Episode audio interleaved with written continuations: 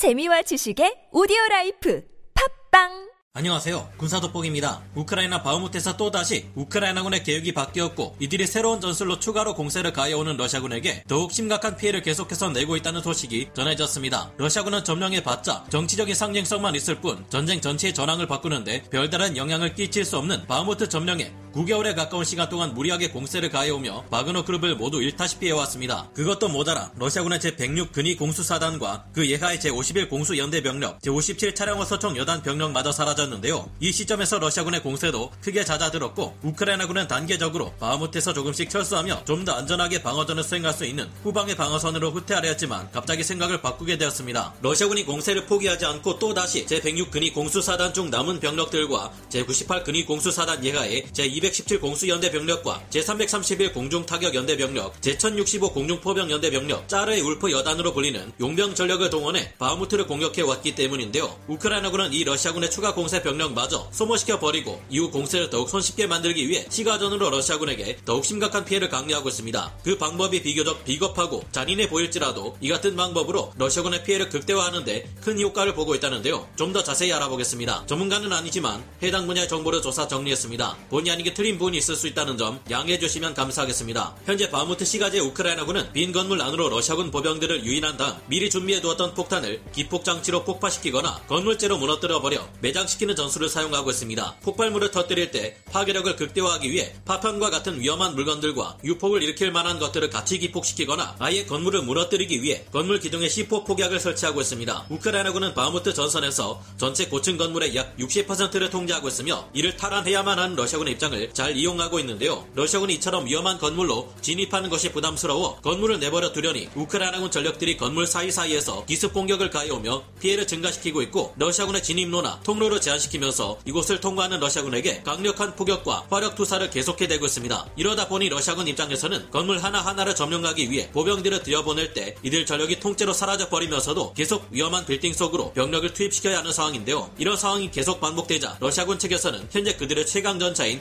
T-90M을 불러 우크라이나군을 공격하고 있지만 시가지의 튼튼한 콘크리트 건물들이 T-90M 전차의 강력한 포격을 막아주고 있어 효과적으로 버티는 것이 가능하다고 합니다. 우크라이나군의 이 같은 전술 때문에 약 일주일 넘도록 러시아 공수군 전력과 바그너 그룹 용병들이 건물 내로 진입했다가 그대로 모두 사라져버리는 일이 계속해서 여러 OSINT 보도를 통해 전해져 왔는데요. 러시아군의 포격이 어마어마했던 지난해 5월에서 6월이라면 이 같은 상황에 처할 경우 바무트 시가지의 모든 건물을 박살내버리면 해결되는 문제였겠지만 극심한 탄약 및 물자 부족에 시달리는 지금의 러시아군에게 이 같은 일은 꿈속에서나 가능한 일입니다. 게다가 이 같은 방법으로 러시아군을 사냥해 대는 우크라이나군이 일주일간 경험을 축적하며 더욱 치명적이고 정교한 러시아군 소탕 전술을 사용하고 있는데요. 우크라이나군은 중대급 규모의 많은 러시아군 병력이 들어올 경우 건물을 폭파시켜버리고 많지 않은 소대급의 병력이 건물 내에 들어오면 폭발시키지 않고 12.7mm 중기관총으로 강력한 공격을 가할 수 있는 엄청난 장갑으로 무장한 새로운 장갑차를 보내 모조리 선멸시키고 있습니다. 이 장갑차는 우크라이나군의 기존의 T-64 전차 차체에서 포탑을 떼어내버리고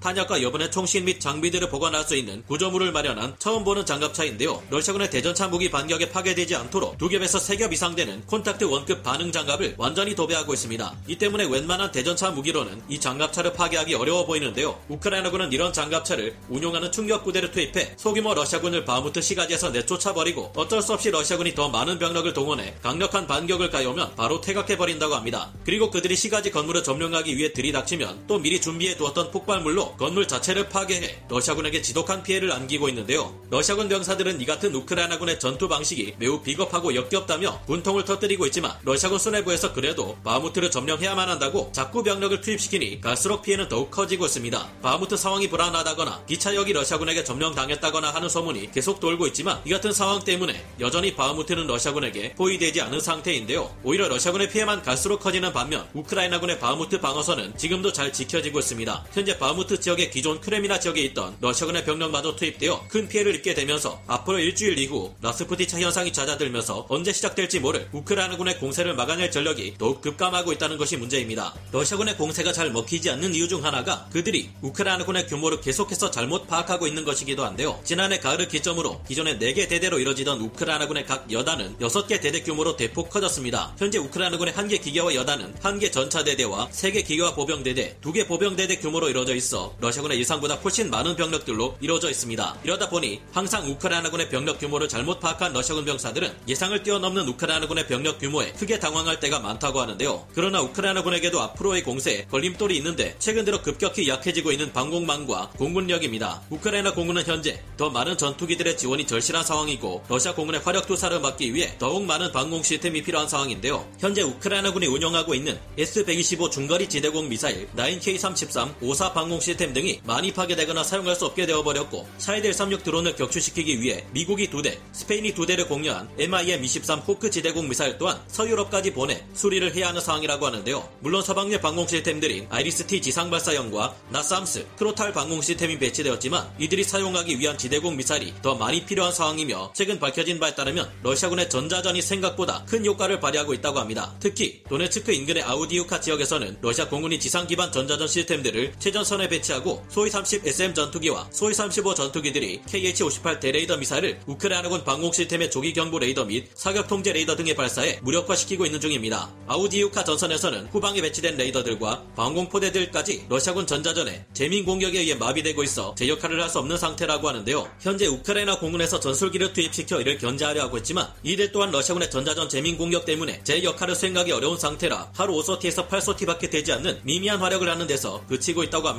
이 때문에 서방에서 더욱 많은 방공 시스템 지원이 절실한 상황인데 최근 폴란드 및 슬로바키아로부터 드디어 미그 19 전투기 지원이 시작되고 있으니 다행입니다. 다만 이 같은 지원이 더 빨리 이뤄져야 러시아 공군의 전술기들의 우크라이나 공세 부대가 피해를 입는 것을 막을 수 있을 텐데요. 아마 많은 분들이 왜 이렇게 우크라이나군이 대공세를 미루고 있는지 답답해하고 계실 것 같은데 우크라이나로서는 최대한 봄 대공세를 빠른 시간 안에 대규모로 수행해 최대 효과를 내야 하기 때문일 것으로 생각됩니다. 우크라이나군이 치장 물자로 보관 중이던 수백 대의 전차들을 폴란드가 수리해 복원시키는 작업을 진행 중이지만 이 작업은 수개월간의 시간이 걸릴 것이며 그 이전에 실시될 우크라이나군의 봄철 대공세에는 이제까지 우크라이나군이 운용하지 않았던 온갖 수많은 장비들이 혼재되어 동원됩니다. 그런 만큼 공세가 예상외로 길어질 경우 이 장비들을 수리하고 보수하는 데 있어 막대한 차질을 빚을 수 있다는 것이 가장 우려되는 부분인데요. 이렇게 다양한 혼성 군수 체계를 통해 편성된 공세 병력들이 효과를 발휘할 수 있으려면 가능한 러시아군을 약화시킬 대로 약화시켜 최대한 빠른 시간 안에 공세 범위 안에 포위해 미처 손 써볼 틈도 없이 모두 퇴각해 우크라이나 영토 바깥 으로 몰려나가도록 만들어야 할 텐데요. 이런 점을 고려해 볼 때 함부로 대공세에 활용해야 할 서방제 기갑 장비들을 전선에 투입하지 않고 러시아군이 집착하는 바흐무트에서 최대한 러시아군을 약화시키고 있는 우크라이나군의 대응은 매우 적절한 것으로 보입니다. 더구나 아직 우크라이나 전역에는 비가 끊이지 않고 내리고 있어 자칫하면 수많은 전차와 장갑차 장비들이 진창에 갇혀 기동 불능 상태에 빠질 수 있다는 것을 생각해 볼 때 섣부른 행동은 금물로 보입니다. 얼마 전에는 우크라이나군이 러시아군에게서 노획한 이후 제93 기계화 여단에서 운용되던 에이스 전차 버니가 바무트 전선의 진창에서 빠져나오지 못해 결국 파괴해버리는 일도 있었는데요. 이 전차는 지난해 6월까지 5대의 러시아군 전차와 24대의 각종 차량을 파괴해온 에이스 전차이자 영웅이었지만 이런 에이스 전차마저 결국 빠져나올 수 없었을 만큼 우크라이나의 라스푸티 차로 인한 진창은 무서운 존재입니다. 우크라이나군이 치장 물자로 보관해왔던 수백 대의 전차들이 복구되어 전선에 나오기까지 혼성 체제의 우크라이나군도 유지 보수에 있어 큰 리스크를 안고 있는 데다 방공 시스템 및 전술기의 지원도 절실한 만큼 아직까지는 우크라이나 전쟁의 진행 상황을 좀 더 유의 깊게 살펴봐야겠습니다. 오늘 군사 돋보기 여기서 마치고요. 다음 시간에 다시 돌아오겠습니다. 감사합니다.